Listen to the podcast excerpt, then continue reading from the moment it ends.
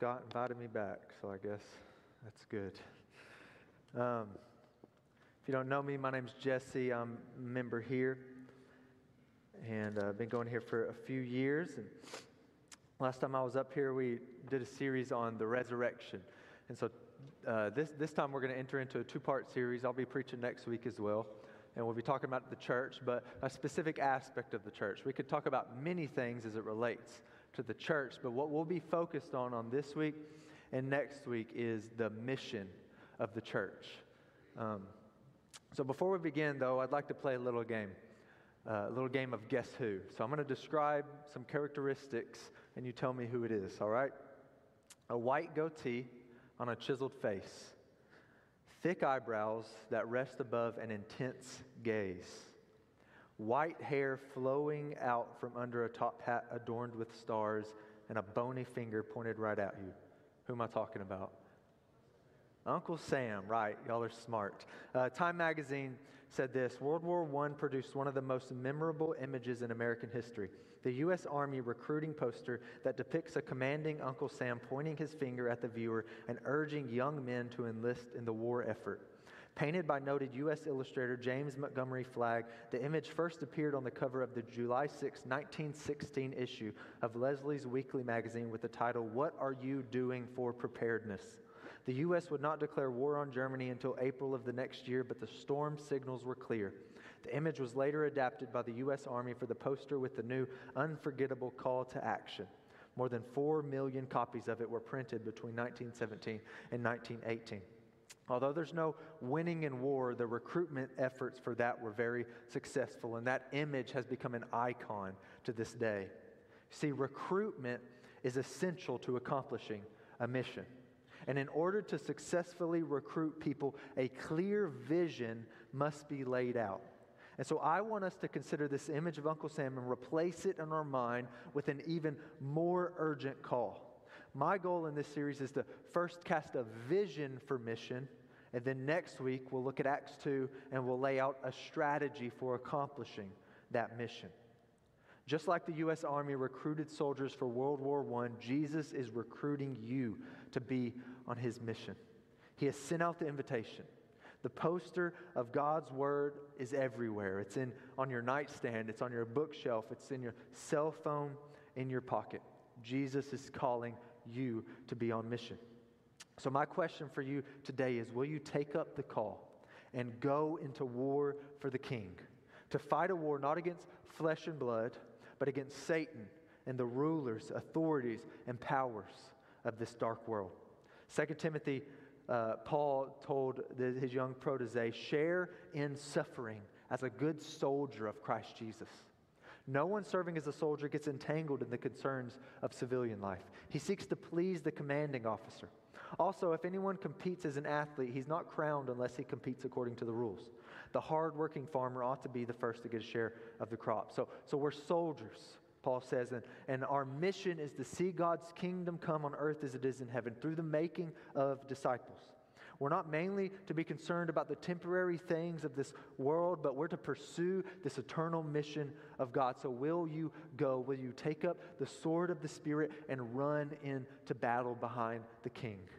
But not only are we soldiers, Paul calls us athletes. He says we're running a race and we must follow the rules that God has set out for us. That's what we'll be looking at next week this, this strategy for accomplishing this mission. And if, if you want to win, you got to take a step of faith.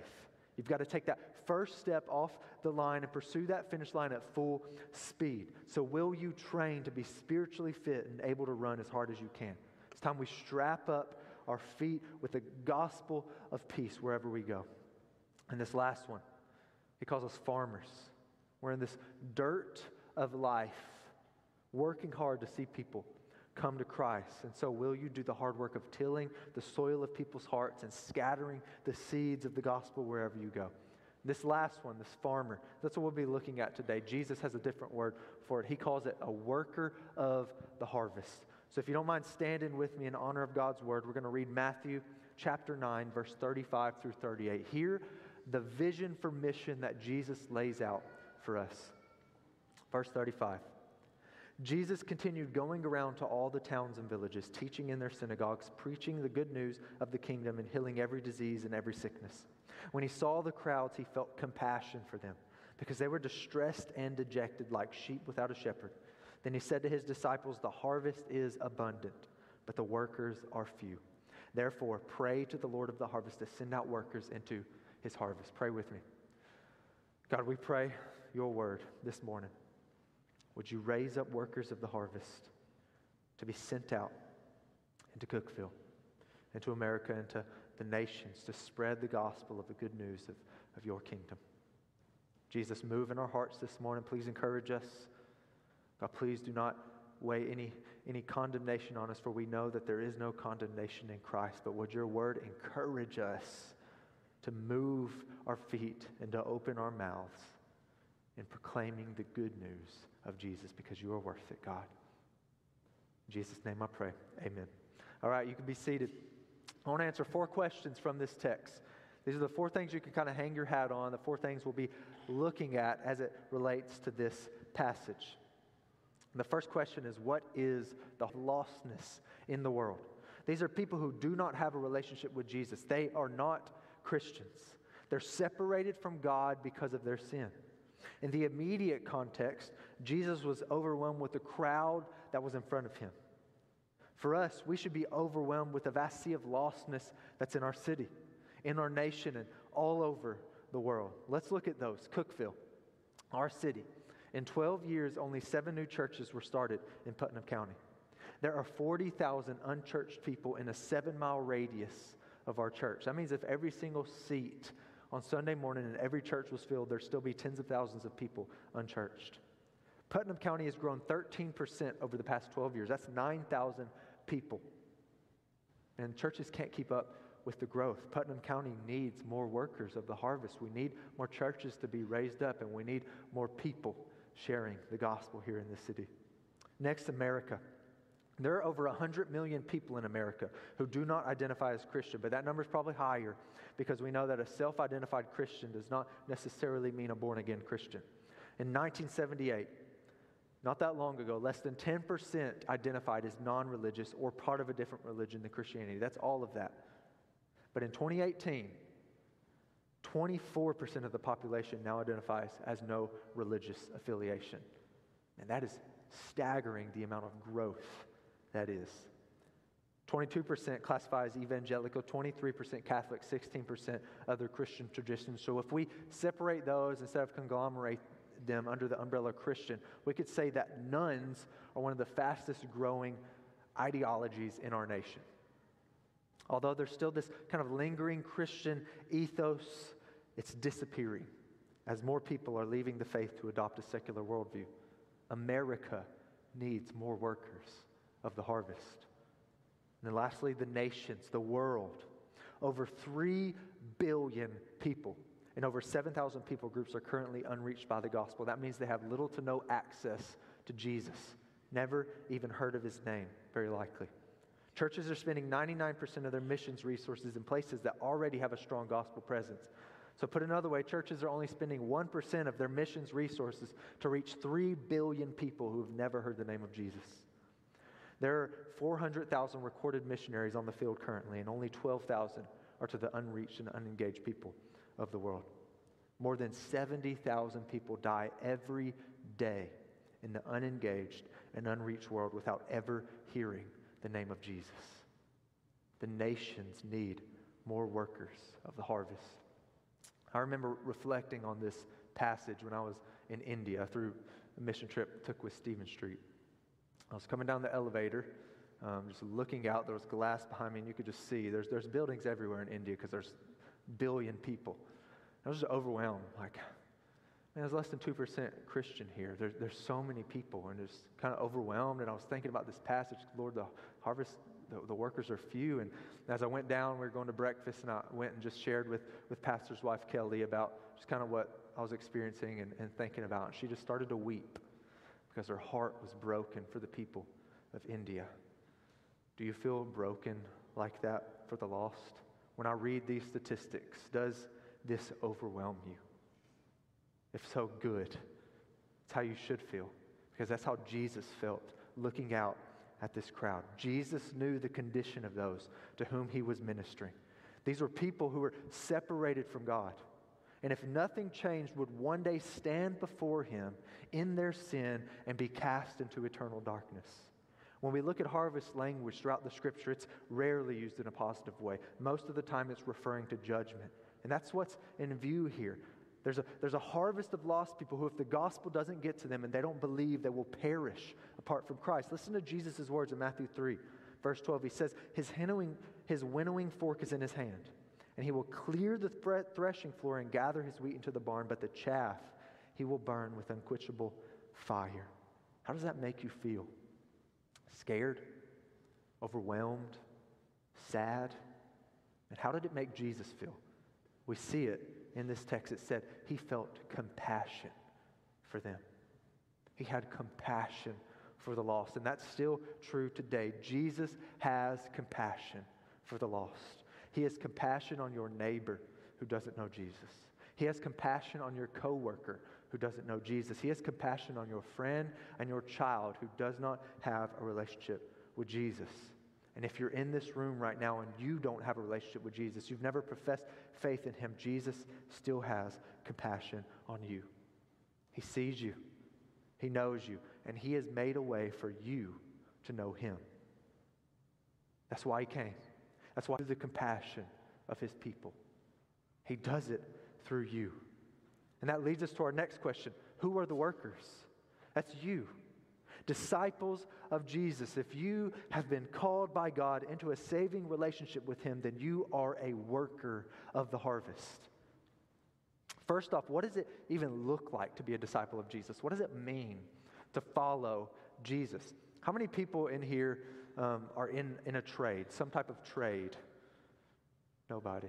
Anybody? Okay, we got a few. Okay. So, you know, in, in the trade world, you oftentimes will, will do an apprenticeship, right?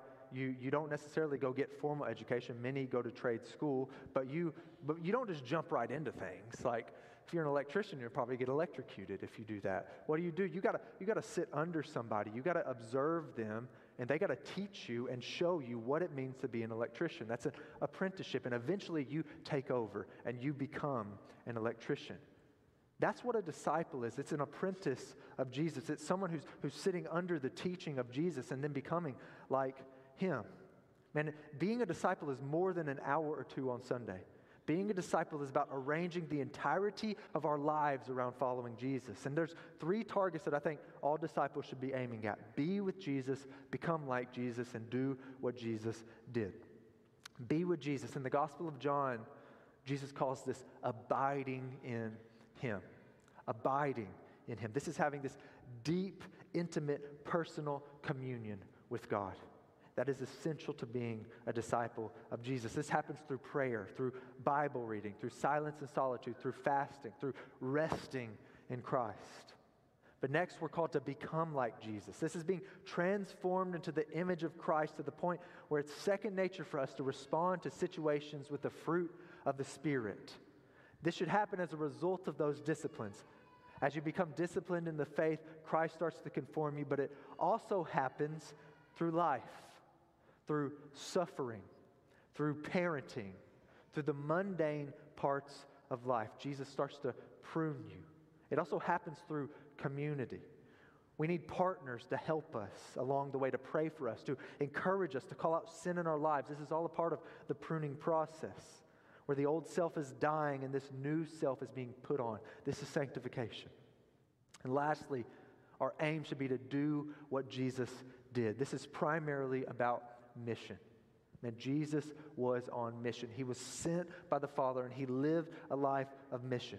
But it's difficult to live on mission if the first two practices are out of whack. We need to be with Jesus and we need to be aiming to become like Jesus. And as a result, typically your life will start to live like Jesus. You'll start to do the things that Jesus did, like eating with sinners and showing hospitality, sharing the good news with the lost. It looks like doing justice and showing mercy, like discipling new believers, teaching them how to obey all that Christ commanded. This is what mission is, and mission is our ultimate work. And that's the answer to the third question What is the work? Verse 38, he said, Pray to the Lord of the harvest to send out workers into the harvest. Workers have work to do. And what is that work? We pray and we go. First off, prayer is work. Okay, prayer is essential to the work of mission. We oftentimes think that prayer is some just add on that we do at the beginning of a service or the end of a service or some meeting or before dinner, but prayer is work. The Bible speaks of prayer very differently. It's essential to the Great Commission. And are you praying for your lost friends? Are you praying for boldness to share the gospel? Are you praying for opportunities to arise where people share brokenness with you or they ask you a question that's an open door to the gospel? Are you praying for opportunities? Are you praying that God would raise up workers for the harvest? If you are praying these things throughout your life, it is very difficult to not live on mission. Man, if you're praying for these things, your life will be changed to a missional life. You will inevitably go. And that leads us to the next part. Okay, we pray and then we go. What do we do when we go? Jesus has this famous Great Commission in Matthew 28. He said, He came near and said, All authority has been given to me in heaven and on earth. Go, therefore, and make disciples. That's what we're called to go and do.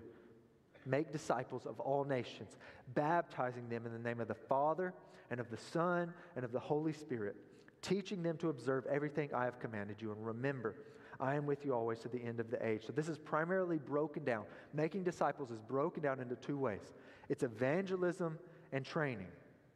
Okay, it's baptizing people into the name of the Father, Son, and Holy Spirit. It's, it's sharing the gospel with people. And in a miraculous work of the Spirit, God saves people through our words. Like, like that's unreal that God would use us to communicate his gospel and transformation happens. That, that's essential. We, we share the gospel. But then when people start to believe and they become Christians, they need to be trained. And that's our responsibility too, as workers of the harvest, is to teach people to observe, to obey all that Christ has commanded. And where do we find what Christ has commanded? It's in His Word. And so we teach people how to read the Word, how to obey the word, how to, how to live the word out. We get with these people, we show them with our lives what does it look like to submit to Christ and his word. And that's the Great Commission, and that's why we are still here. It's the reason we're not beamed up to heaven when we profess faith in Christ. The Great Commission should be the focal point of our lives. I love what the authors of The Trellis and the Vine, a book on discipleship, have to say about this. We're not asking people to contribute to a little club that they happen to be a part of, as if we're trying to find someone to be the secretary of the local junior rugby club for the year. We're inviting people to join us in the most significant work in the world, the work that God is doing to gather people into his kingdom through the prayerful proclamation of the gospel of his son. So we're recruiting people to be part of a cause that is worth giving their lives to. Gospel work has a unique significance in God's plan for the world. We don't make disciples of Jesus by building better bridges, but by prayerfully bringing the Word of God to people. And this is the duty, joy, and privilege of every disciple, in whatever circumstance of life they find themselves. Secular work is valuable and good and must not be despised or downgraded, but it is not the center or purpose of our lives, nor the means by which God will save the world. My primary identity as a Christian is not that I am an accountant or a carpenter, but that I, but that I am a disciple making disciple of the Lord Jesus Christ. Our identity is in who we are following, Jesus Christ. Therefore, we take on this identity as a disciple making disciple of Christ. And that should motivate us to do all that He has commanded. So, if God is so good and we treasure the gospel more than anything, and we love His word and we want to obey His word and we want to see our lost friends come to Christ, I know all of you in here want that. You believe that then why are the workers few? Why are they few? Because there's a cost to following Jesus that many are not willing to pay. It requires sacrifices that many of us are not willing to make. We shrink from the challenge because it replaces our comfortable, cozy vision of the nice Christian life with a call to devote our lives to making disciples. Making disciples takes sacrifice. It takes sacrifice, and sacrifice does not come naturally to us. Now, this is the part of the sermon that might offend you. You might feel like a little crawling in your skin. I might step on your toes and make you uncomfortable. And I, I aim to not shower any condemnation on anybody. There's no condemnation in Christ. And we're free, right? We're free from, from our sin. God has saved us and He's made us new. And, and there's no sin that can separate us from the love of Christ. But, man, my, I, I, don't, I don't intend to place guilt on you. I, I just, I, wanna, I want the grace of Christ to compel you to obedience. I, I know, and I've experienced it. Evangelism is a weighty task. And the American church, Christians in America, we struggle taking steps of faith. We're very comfortable people, and I, I praise God for many of the comforts that we have. But God calls us to do things that are uncomfortable, and sometimes it makes us uneasy. You know, you may not feel like you can make disciples because you may not feel like you're a super Christian, and God calls super Christians to do this work. Like, I'm not articulate, I'm, I'm not, I don't even know the word that well. But guess what? That's not true. God doesn't call super Christians to make disciples, God calls Christians to make disciples. All believers are called to the task of making disciples. I mean, look at the early ones. Look at the 12 that he chose. These are a bunch of common, uneducated teenagers that he chose. If you look at the story of, of Jesus and Peter when, when, he, when these people come and ask for the temple tax, Jesus tells Peter, Go fishing. They're going to catch a fish. There's going to be a temple. There's going to be a coin in its mouth. One coin. Okay, go pay the tax with that. So Peter does it. But when you go and you look in Leviticus at the temple tax laws, what you learn is that only those who are 20 years and older pay the temple tax. So, what does that teach us about the 12? That 11 of them were teenagers. That's who Jesus chose. They were common, uneducated, untrained teenagers. And he used them change the world. And I love in Acts 4:13 these people marveled at Peter and John, even though they lacked formal education, because the scripture says they recognized that they had been with Jesus. That was the identifying mark of these people was not some knowledge that they had attained, but their relationship with Jesus that had transformed them. Do you want to be a better disciple maker? Then you've got to spend time with Jesus. The closer you get to Jesus, the more likely you will live on mission. The Christians who are not living on mission are missing out. Man, you're missing out. There's just something about living by faith and putting your life and your reputation and image on the line for Jesus that just, man, it just does something to you. After you share the gospel with somebody, I don't know if you've experienced this, but after I've done it, man, and I go away, I'm just like, I could like run through a wall. It just pumps me up, and my like blood is flowing, and it, it's amazing the experience that you have proclaiming the good news of the gospel and, and taking risks for Christ. But you see, most reject the call before even getting to experience the joys that come through sharing. Let's look at a few examples then from the life of Jesus where people choose to walk away from his calling and see how we might find ourselves in their shoes. As I said, I don't want this to bring guilt and shame. Jesus takes away guilt and shame. So let the kindness of, of Christ compel you to repentance and, and go and, and make disciples and share the gospel. There's at least 70 stories in the Gospels where people shrink from Jesus' call to sacrifice for the kingdom. And he said so many hard things. We oftentimes, there's this picture painted of Jesus like he's some hippie dude who's just like all nice all the time. And Jesus said some really hard things. And as it relates to the call to kingdom work, there's a few that stick out to me. Matthew 8, 18 through 22 says, When Jesus saw a large crowd around him, he gave the order to go to the other side of the sea. A scribe approached him and said, Teacher, I will follow you wherever you go. Jesus told him, Foxes have dens and birds of the sky have nests, but the Son of Man has no place to lay his head. Lord, another of his disciples said, First, let me go bury my father. But Jesus told him, Follow me and let the dead bury their own dead. Whew. Man, that's, that's a tough saying. Jesus says we must sacrifice home and security. No, we can turn good things into stumbling blocks to mission. Family and your home are very good things ordained by God that we should give Him thanks for and we should steward well, but they should never get in the way of obedience to Christ. And do you feel a desire to go on mission? Share that desire with your spouse and begin to pray that God would align your desires that He would provide for you to sacrifice maybe your, your finances or your time to, to go on a trip or to even move somewhere for the sake of mission? And are you a college student wrestling with this call to, to foreign missions or church planting, but, but you might be afraid of what your parents might think? Or maybe you're a teenager and, and you're wrestling with the same thing. And Jesus said in Luke 15 that if anyone comes to him and doesn't hate his father and mother and wife and children and brothers and sisters and even their own life, you cannot be his disciple. He's not telling you to break the, the great commandment. He's not telling you to dishonor your father and mother. But what he is saying is that your relationship with your family should not get in the way of obedience to him. This passage should directly challenge us to ask ourselves about our own priorities in following Jesus.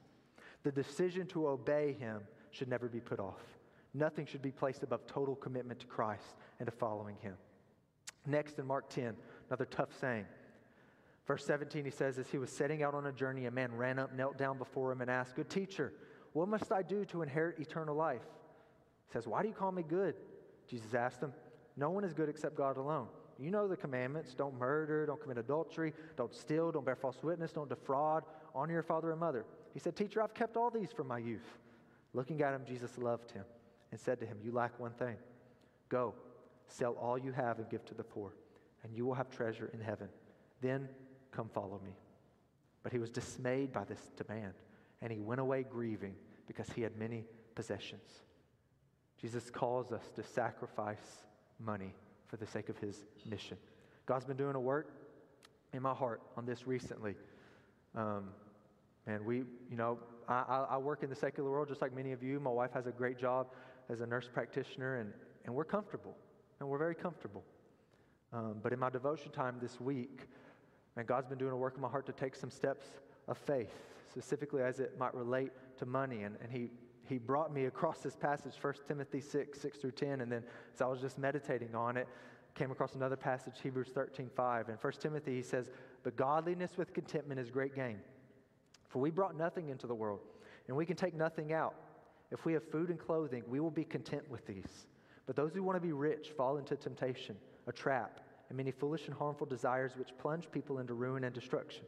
For the love of money is a root of all kinds of evil, and by craving it, some have wandered away from the faith and pierced themselves with many griefs. And the Hebrews passage says, Keep your life free from the love of money.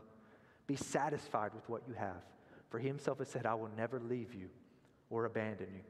See, having a lot of money is not a bad thing. If you can get it, then get it. And get it and, and enjoy it and live generously. But if you find it difficult to sacrifice, then money has a greater hold on you than you have on it. It's managing you, and it's supposed to be the other way around.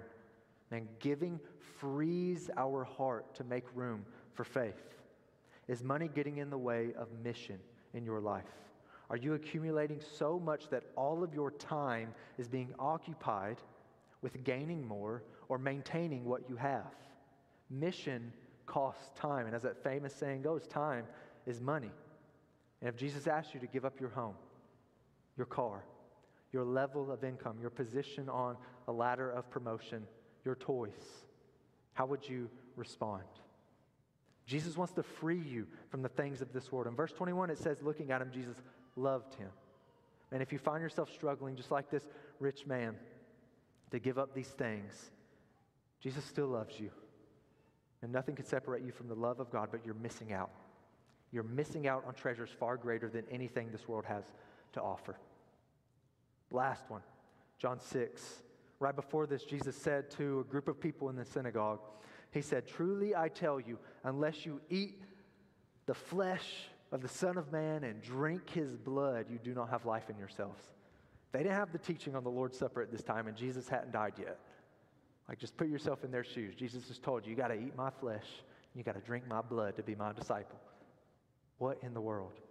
In verse 60, therefore, many of the disciples heard this. They said, This teaching is hard. Who can accept it? And Jesus, knowing in himself that his disciples were grumbling about this, asked them, Does this offend you? Now, what if you were to observe the Son of Man ascending to where he was before? The Spirit is the one who gives life, the flesh doesn't help at all. The words that I've spoken to you are spirit and are life. But there are some among you who don't believe. For Jesus knew from the beginning those who did not believe and the one who would betray him. He said, This is why I told you that no one can come to me unless it is granted to him by the Father. From that moment, many of his disciples turned back and no longer accompanied him. They left. So Jesus said to the twelve, You don't want to go away too, do you? Simon Peter answered, Lord, to whom will we go? You have the words of eternal life. We have come to believe and know that you are the Holy One of God. We must sacrifice our pride. Jesus will call you to do things that don't make sense to the world. Be okay with that. For we do not live for man's approval. And Jesus will call you to be ridiculed. You're going to be ridiculed for your faith. You will be misunderstood. You will be you, you will look like a fool. Like you will. Sharing the gospel, standing up for truth will make you look like a fool in this world. But Jesus offers no middle ground. It's polarizing to be a follower of Jesus that speaks the truth, especially in our nation. So, is that hindering you from being obedient to the mission? Are you too scared or too worried about what others might say about you or think about you? And Jesus calls us to sacrifice our pride. But I want to echo Peter's words of John chapter 6, verse 68 and 69. He said, Lord, to whom will we go? You have the words of eternal life. And we have come to believe and know that you are the Holy One of God. The cost of following Jesus is high, but the cost of not following him is even higher because the value of following Jesus far surpasses anything you might give up in this life. Jesus is worth it. And Jesus alone has the words of life. Do you want to live? And do you want your lost friends to live? Jesus has the words of life, and He has entrusted those words to us. Are we willing to go? Are we willing to put our life on the line, to stick our neck out, to be misunderstood, to be ridiculed for the sake of Christ? And Jesus is so good. Why would we not follow him? He's calling you, church, to be missionaries. This call is a call to all Christians. You don't have to go on a plane to be one. It's not like some magical thing happens when you get on a plane and you fly overseas and then boom, you're now a missionary. May God calls all of us to live on mission where we work, where we play, where we live. So use your job, use your skills, use your neighborhood, use, the, use your passions to go and to proclaim the goodness of Christ, that is, the gospel. He commanded us to pray, okay, to pray for more workers. So I want us to do that in this time. I want us to spend a few moments in silence, giving us room to cry out to God. Um, there's one thing that I admire about Muslims is that they put themselves in a posture of humility when they go to their false God in prayer. And so, would you position yourself in a place of humility, maybe? Kneel down in your seat, come up to the altar. Man, Jesus is commanding us here to pray to the Lord of the harvest, to raise up workers of the harvest. This city needs the gospel. Our nation needs the gospel. The world needs the gospel. So let's pray. Let's pray for our friends. Let's pray for our neighbors. Let's pray for our coworkers. Let's cry out to God that, that He would pour His Spirit out on this place and, and bring a revival and save people. Would these, would these baptismal waters be filled every single Sunday? Would God do a work? So let's pray together.